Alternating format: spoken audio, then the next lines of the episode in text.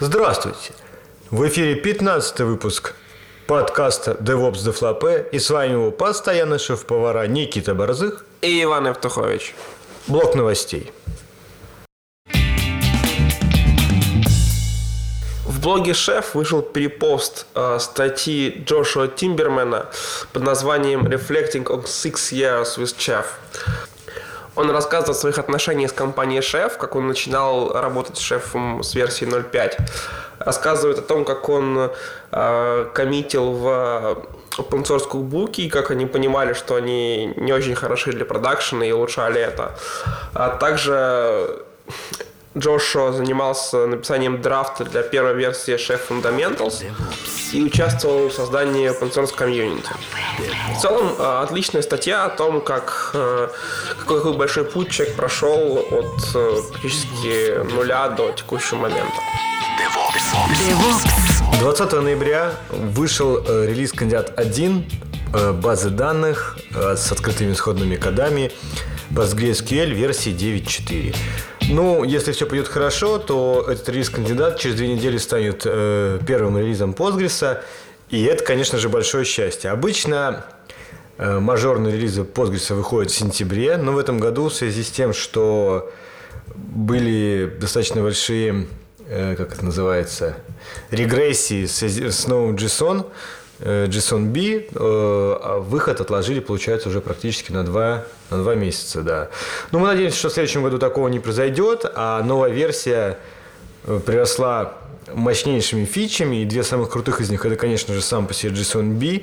Теперь Postgres это не только SQL база данных, но еще и MongoDB-like база данных. То есть вы можете хранить в нем JSON, есть свой язык запросов, э, есть индексация JSON. Короче, реально очень круто. И DevOps, по многим, многим-многим, если не всем параметрам именно запросов э, скорости, по скорости запросов э, Postgres обгоняет MongoDB, о чем неоднократно писал в своем блоге Олег Бартунов.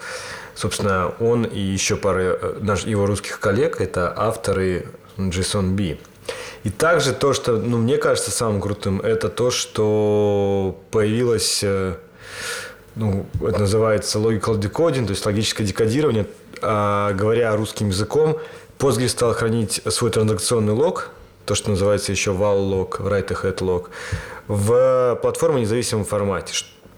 Это прям еще один шаг к тому, чтобы сделать мультимастер репликацию, частичную репликацию, э, федерализацию данных. То есть Postgres превращается, ну, фактически, я думаю, что будет версия 9.5, прям взрослую, уже почти настоящую, я имею в виду настоящую в смысле интер, в enterprise смысле базу данных. И это реально очень круто.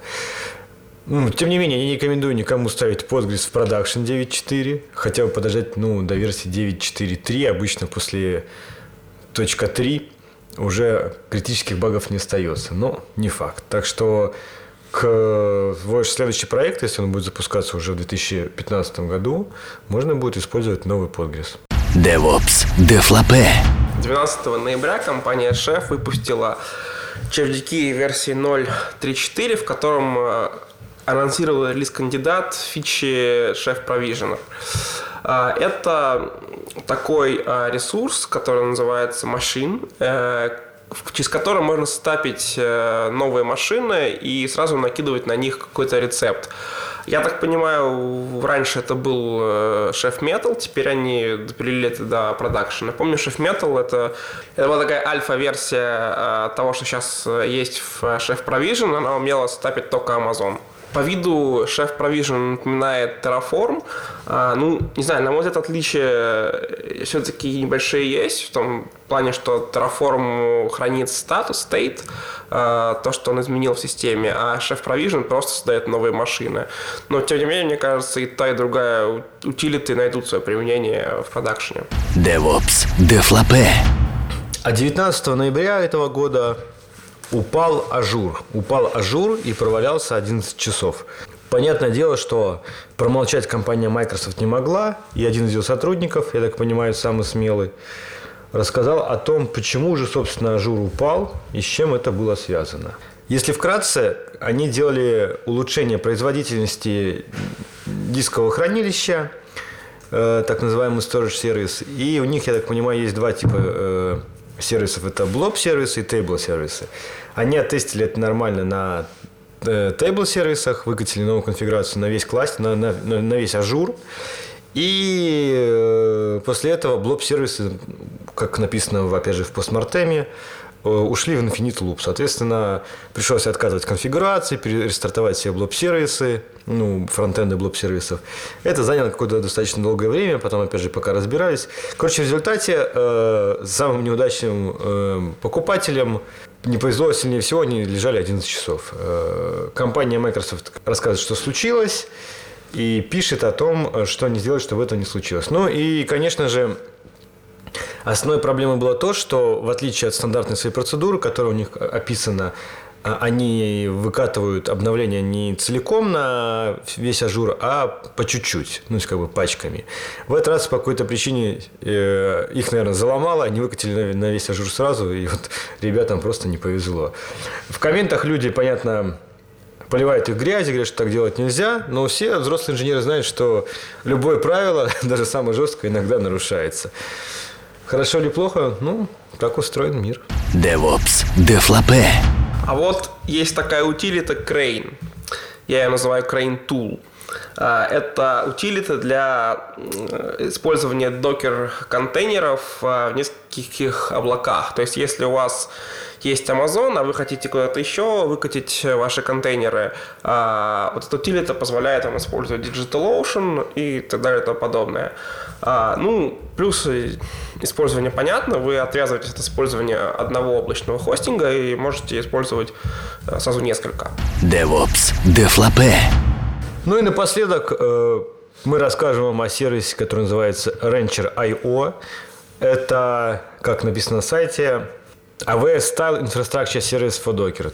Ну, фактически, что они пишут, что Docker – это удобный инструмент, чтобы делать э, повторяемые контейнеры, но контейнеры надо где-то запускать в каком-то окружении.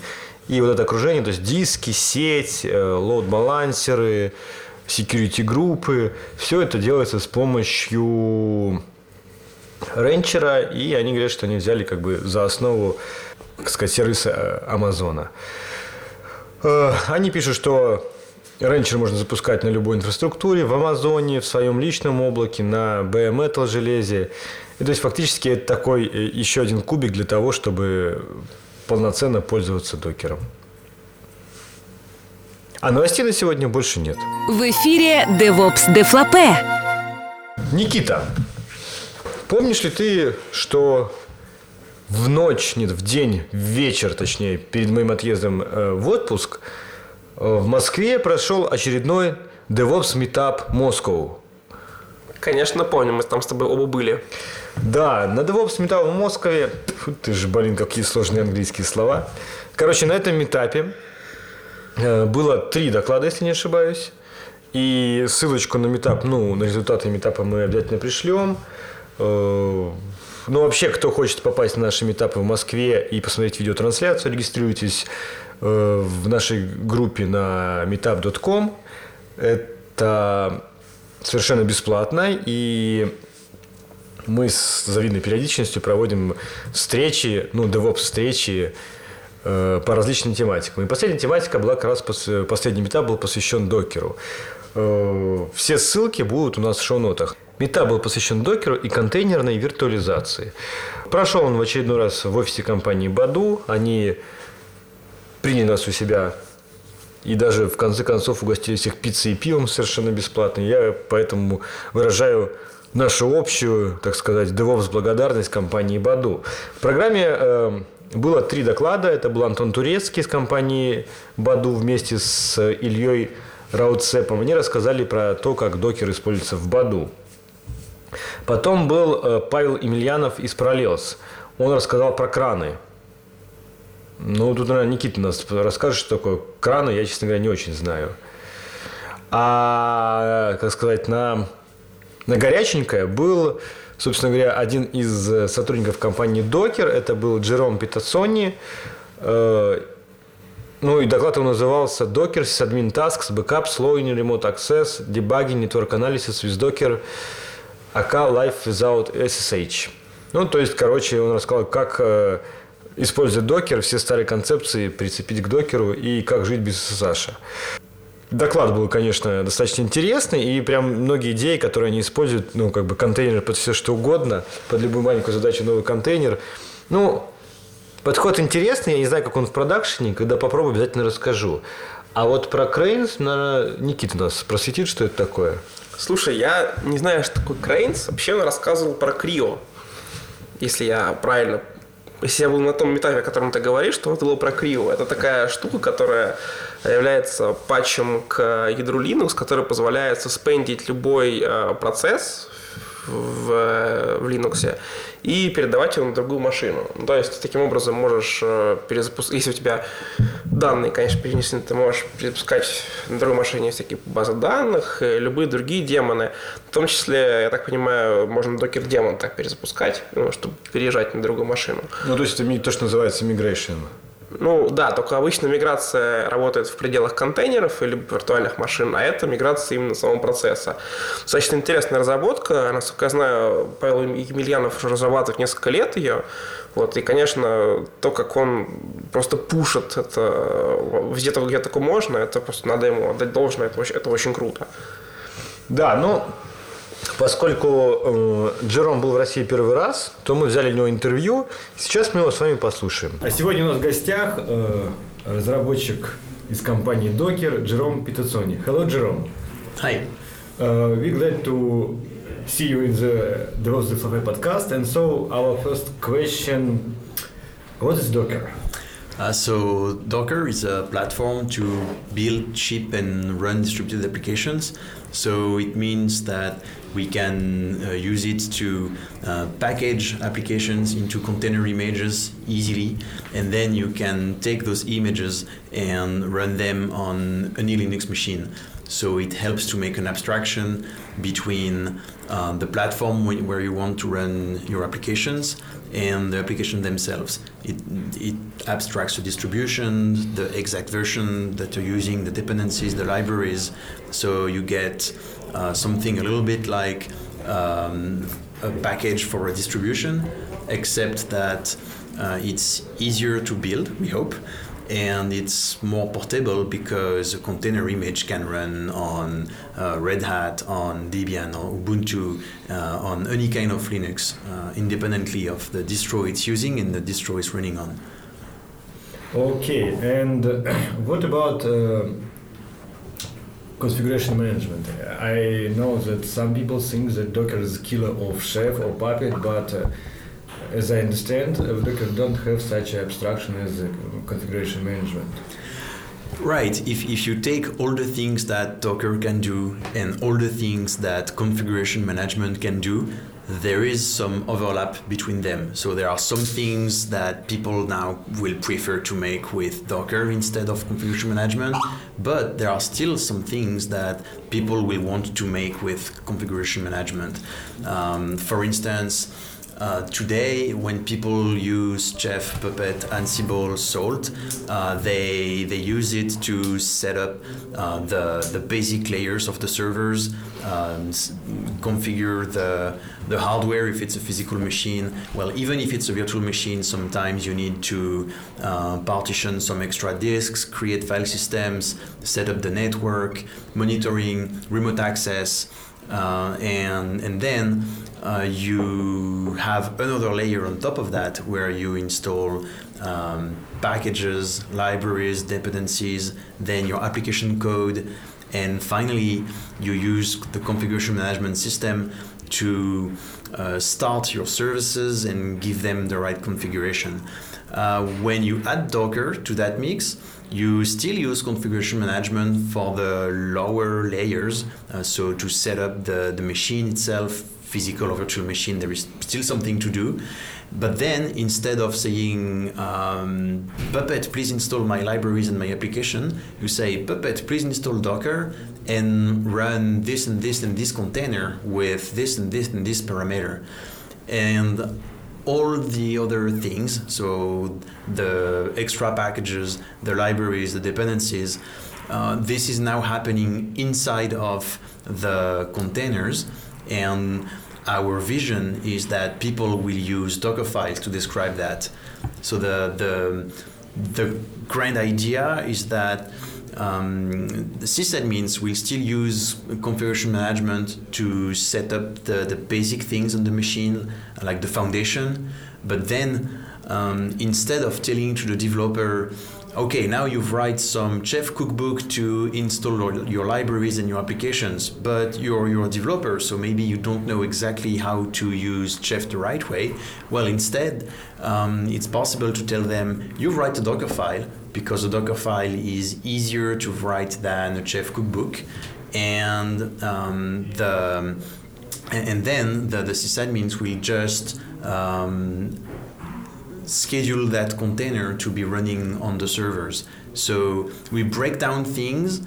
Uh, it's the kind of the, this uh, Unix philosophy: do one thing, do it well. So we split things between uh, lower layers, uh, which are still the job of configuration management, and upper layers, uh, which are now uh, inside of Docker.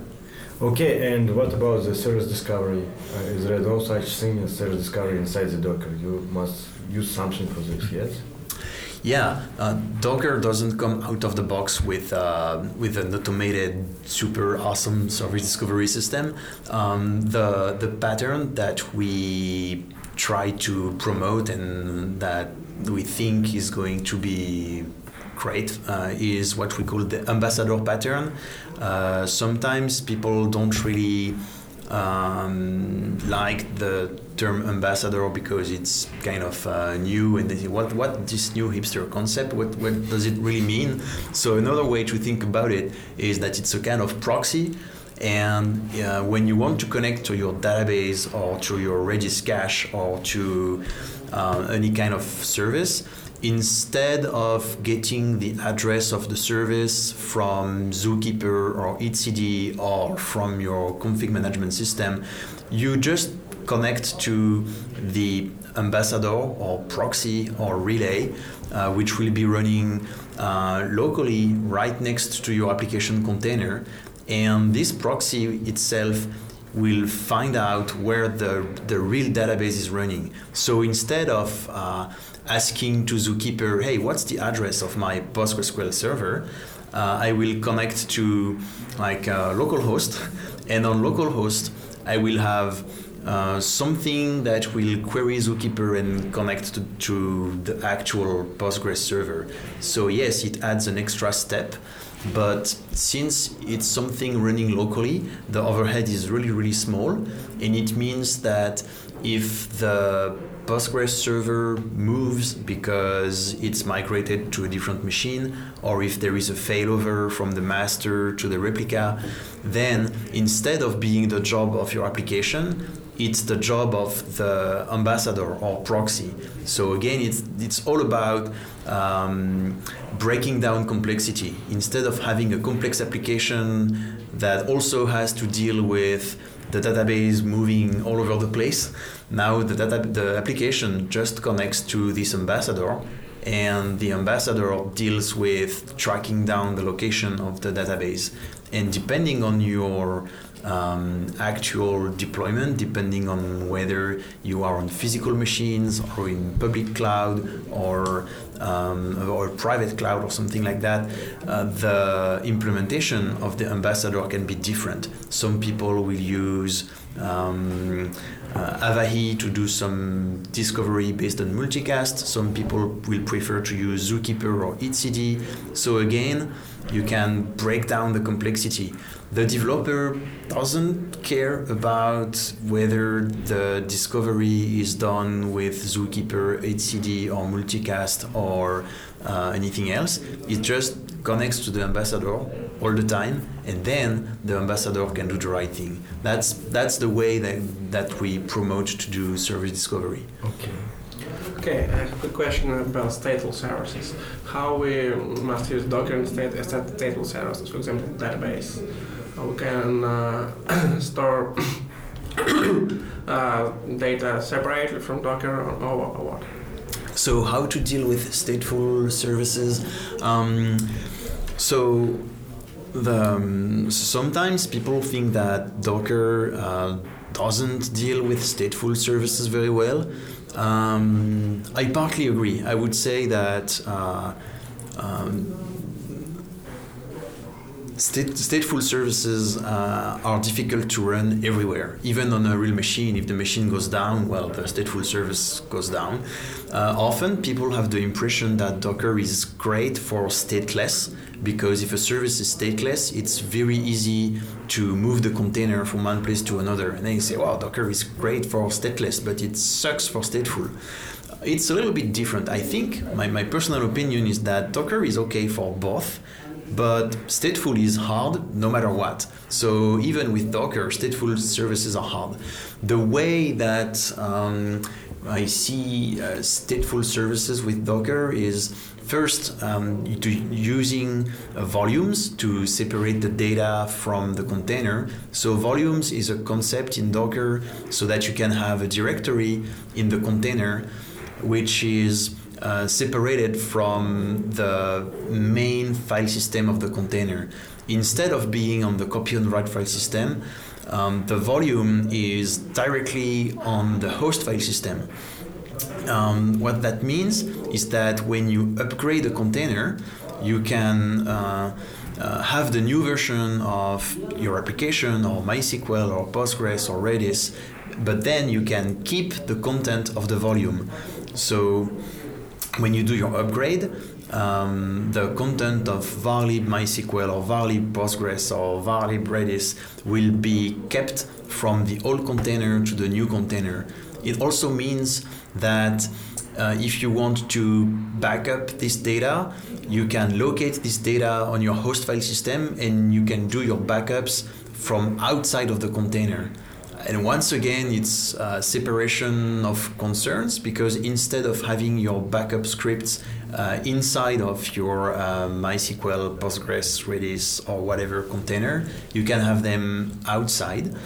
And so, the, um, um, if, if you are used to um, infrastructure as a service and, and dealing with uh, um, block store systems like EBS or, or other equivalents, volumes are a little bit like that in the way that you can start your new container and then have an existing volume uh, attached to, to that container. Um, so once you have that, uh, it gives you uh, a way to run stateful services. Um, maybe not as well as you can imagine in the beginning, because again, when you have the experience of Docker with stateless services, it's usually people really like it. So it's not as nice as that, but I still I still think it's a kind of improvement uh, on what we had before. Because before, if I if I do like a PostgreSQL upgrade and things go wrong and I want to downgrade quickly, uh, it, it can be complicated. Uh, maybe the I'm, I'm upgrading for, from PostgreSQL 9.3 to 9.4, and if I want to downgrade, the packages for 9.3 are not available anymore, and I have to look for them. Or um, so now I can still have the old version of my container around. I start with version 9.4, it doesn't work. Okay, I stop the container, I restart the container for version 9.3, I reattach the volume, and it, it should still work. Um, there is there are also people working to improve support for volumes. Um, there is uh, a company called uh, Cluster HQ, and they do something called Flocker to migrate containers from one Docker host to another with their volumes. And so I, I think it's um, uh, the, the beginning of a new class of uh, uh, services or products or whatever we want to call that uh, to help to deal with stateful services in containers. Okay, thank you. And one more question. I know that Docker now supports uh, Windows. Could you tell us about this a little? So the, the, support for Windows is is not there yet. It's been announced, and uh, Microsoft is working. Um, basically, they are adding containers uh, features inside of the Windows kernel. Uh, so it means that uh, at some point I don't know when exactly. Uh, if you want to know, um, ask, ask, Microsoft for the exact dates.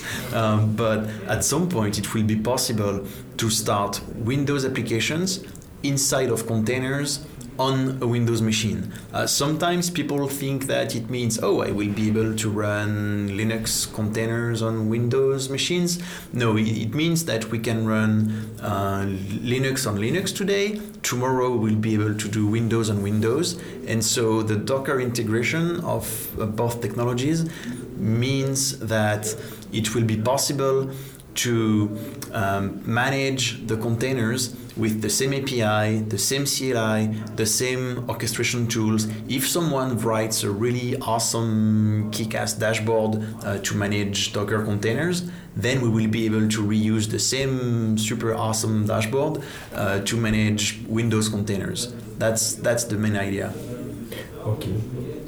Uh, and uh, uh, one question: uh, the Docker is is a company, yes, as a company, only produce one product open source uh, system Docker and how they get money for this? yeah, that's that's a good question. Actually, um, in the Docker Inc. company, we are now like uh, 65, no wait, 66.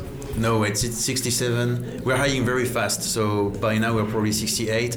Uh, but uh, so there are maybe um, now let's say a little bit less than 10 people working on the Docker engine, so the open source part. And uh, there is also a big engineering team working on the Docker Hub.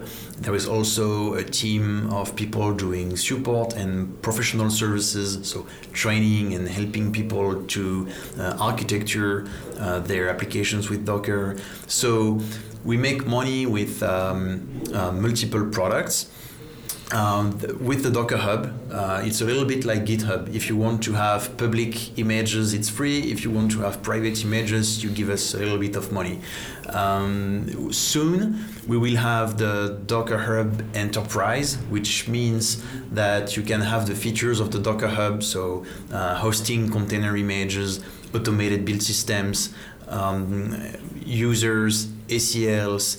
Uh, you can have that um, inside your data center or uh, inside your firewall and that will uh, be a, commercial product. You, uh, the, the public registry will still exist. The open source registry will still exist. So if you don't want to pay money to have the Docker Hub in-house, you can still run the registry yourself and operate it yourself, and um, and that's just fine. That that will continue to exist. Um, we also uh, so sell training and support and services. So there are all those uh, all those lines of, uh, of revenue um, well, plus we, we sell some goodies like uh, uh, stickers and T-shirts, but I don't know if that will be a very successful business model. uh, okay, how Moscow for you? Is it beautiful, Moscow? Uh, I love Moscow. I I've been there last year and uh, even though it's colder than California, uh, it's yeah, it's nice. It's uh, it's an all-European city, and uh, since I'm French and I grew up near Paris, so I I love all European cities, uh, and uh, I really hope I'll be able to come back anytime soon. Maybe we can convince some other great company to invite me next year in Moscow. okay, thank you for interview. Thank you. Спасибо большое.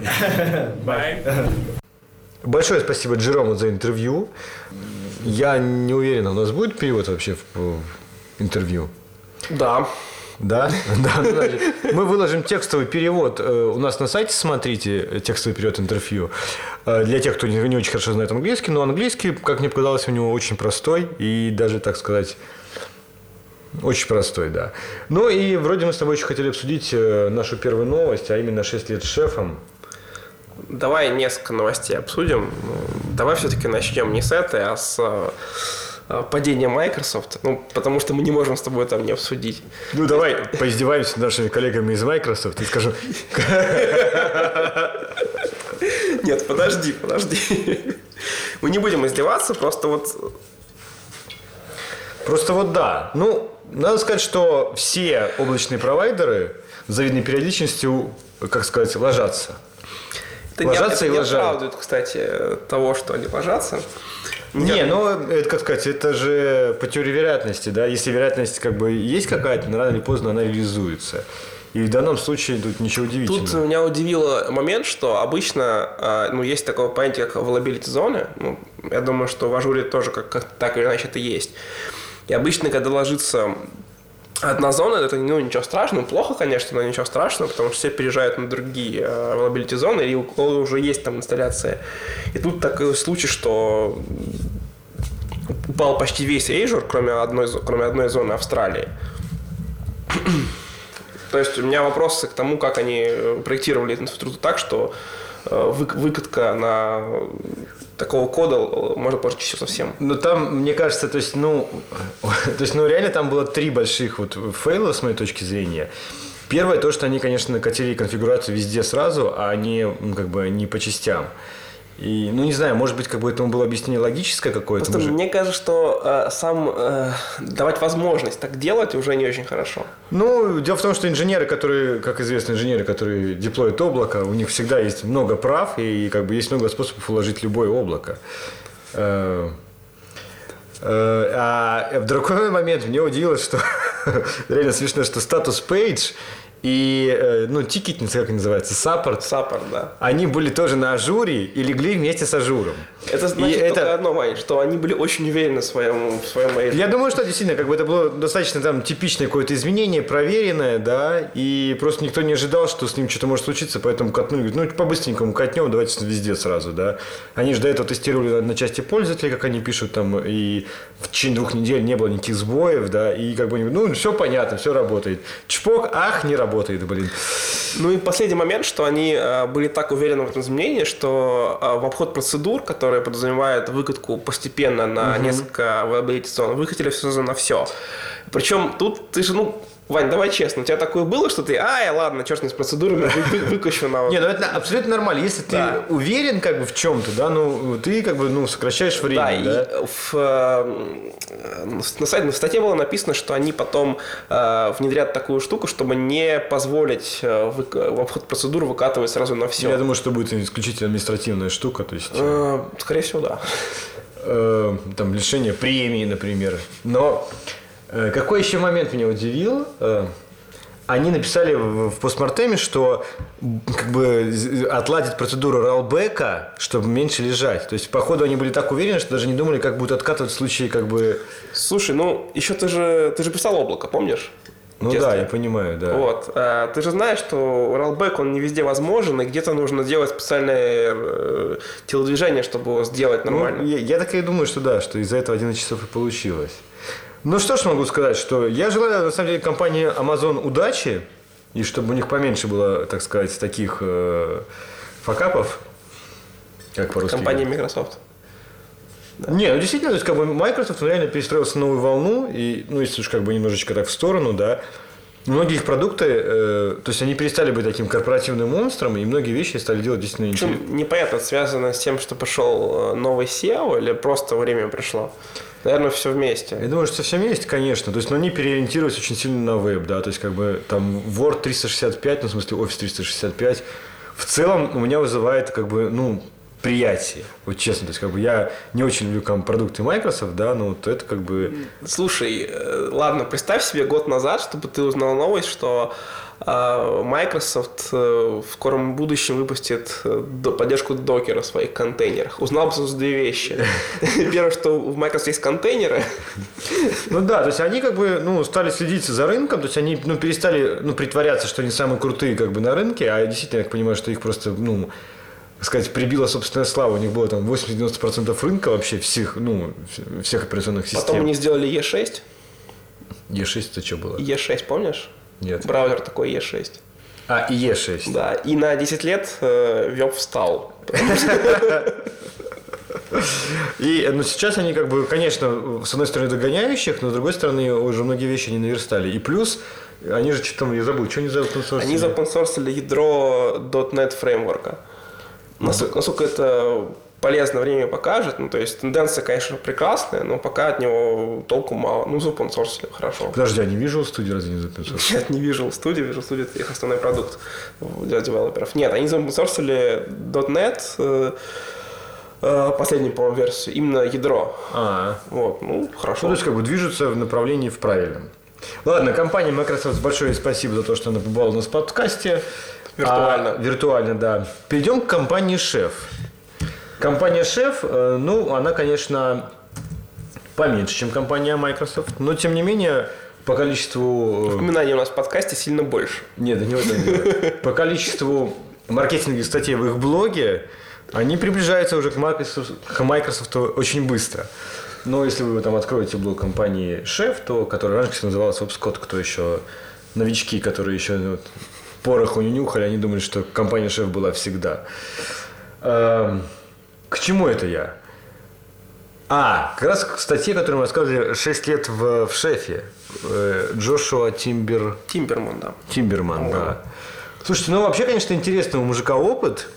И мне понравилось, что как бы в шефе есть отдельное подразделение, которое занимается, называется э, Velocity, как там... Velocity поищи. Э, а, ну, как сказать, э, офис непрерывных улучшений и скорости, да. То есть его ведет Дже- Джесс Хамбл. Джесс Хамбл, кто не знает, это автор книги Continuous Delivery, которую мы там часто как бы упоминали в нашем подкасте в том числе. Он сейчас работает с компанией Шеф, как ни странно. И вот он занимается именно внедрением лучших шеф-практик внутри компании Шеф. Ну, компания Шеф уже не маленькая, я так понимаю, это там под сотню человек. И они как бы внутри своей компании э, внедряют э, лучшие практики по использованию шефа. Вообще, конечно, это прикольная тема, потому что ну, любая компания должна заниматься тем, что постоянно обновлять свои как бы, текущие практики. И даже на, в компании там 8 человек, которые работают, например, не так просто взять, как бы, ну, немножечко улучшить практику уже существующие. То есть это как бы требует определенных усилий. А если компания большая, то у вас может так получиться, что вот там будут и динозавры, и люди, которые пользуются как бы, ну, достаточно адекватными инструментами. И как сделать так, чтобы средняя температура по больнице была ну, более-менее приемлемой, это, конечно, целая история. Давай еще обратимся к начале статьи, где э, сказано, что Джошуа Тимберман а, занимался тем, что разделял репозиторий а, Upscot на Upscot Cookbooks. Помнишь, такое раньше было Да. очень давно? И они э, сами признают, что этот репозиторий он был не работоспособен. То есть, ну, в продакшене использовать эту штуку было нельзя. И это скорее использовалось для того, чтобы посмотреть, как правильно писать кукбуки, и, ну, как пример, да. Вот. И представляешь, вот сколько прошло лет там 4 года прошло, да, насколько они продвинулись, сейчас это реально кубухи, которые используются в продакшене. Если ты откроешь там Berks файл проекта, ты увидишь, что там почти все кубуки используют супермаркета, а это, то есть, это репозиторий на гитхабе. Ну да, время идет, все меняется, и мне очень понравилось, что в какой-то момент э, вот Джошуа его отправили из как бы, ну, он занимался тем, что писал кукбуки, его говорит, чувак, ты, говорит, пишешь два года кукбуки, и ты, говорит, продакшн это не видел. Понимаешь? И, э, ну, пороху не нюхал. Да. И его отправили в опс-команду, э, собственно, которая занималась, э, ну, самим шефом как продуктом. Ну, Вообще, это я- очень, по-моему, неплохая практика. это очень хорошая меняешь. практика. Нет, да не в этом дело. Дело в том, что, понимаешь, как бы ему как человеку, который пишет кукбуки, да, то есть ему, ну, open source кукбуки, да, ему надо понимать, как бы, какие, какая проблематика стоит, ну, Я об этом команд. говорю, что любого сотрудника, который не занимается, допустим, опсовой частью, там, программиста или менеджера, пихать э, в опсовую команду хотя бы на денек, чтобы посмотреть, что, как это работает внутри. Ну да, это то- Коммуникация станет лучше. и Да, но это о том, о чем вообще да. DevOps, как бы, о том, как сделать так, чтобы люди начинали хоть немножко друг друга понимать э, и приносить ценность, пользу миру ради добра. Все ради него. Все ради него, да. Ну, что еще интересного случилось в этом году? В смысле, между нашими выпусками новостей? Я подозреваю, что ничего. Дорогие друзья, кто еще не в курсе, на нашем сайте есть текстовая расшифровка того, что мы здесь говорим. То есть, если вам лень нас слушать, наши занудные, непоставленные голоса, без глубоких тембров, то вы можете просто прочитать это все в тексте. Из-за этого, конечно, подкаст стал выпускаться чуть медленнее. От момента записи до момента выпуска там сейчас проходит там, от недели до двух. Но с другой стороны, зато есть теперь э, вот текст, и не все люди любят слушать подкасты, некоторые любят их читать. Это такой как бы, помимо подкастного сайта, стал и новостной сайт. Ссылочка на наши расшифровки есть прямо в заголовке статей. Она сейчас, мы ее сделали заметной, чтобы кто не знает. Поэтому, если вы вдруг э, ленитесь слушать нас, то можете читать. Если, например, кто-то из ваших коллег или друзей говорит, я не люблю слушать подкасты, порекомендуйте подписаться на RSS-очку. В целом, э, ну, достаточно большой объем материала, который мы готовим, мы стараемся готовить ежемесячно, и если вы или ваши там коллеги хотят быть в курсе DevOps новостей, оставайтесь с нами. К несчастью, да, к несчастью, мы больше, конечно, сконцентрированы на шефе, но, тем не менее, мы стараемся не забывать и про Puppet, которого, кстати, недавно вышел новый релиз. Никита обещал об этом рассказать нам, но не рассказал. Э, и про Ansible, и про DSC, и даже, наверное, про SaltStack, хоть и написано на питоне. Ну, спасибо, Господи. Упаси Господи, да. Так что оставайтесь с нами, э, подписывайтесь на наш подкаст, регистрируйтесь в группе на метапе, если вы хотите в Москве приходить на наши метапы, либо смотреть их э, в трансляции. Большое спасибо, что слушали нас. С вами был 15 выпуск DevOps The Fluffy подкаста. И с вами его постоянный шеф-повара Никита Борзых и Иван Евтухович. Приятного аппетита. Всем пока.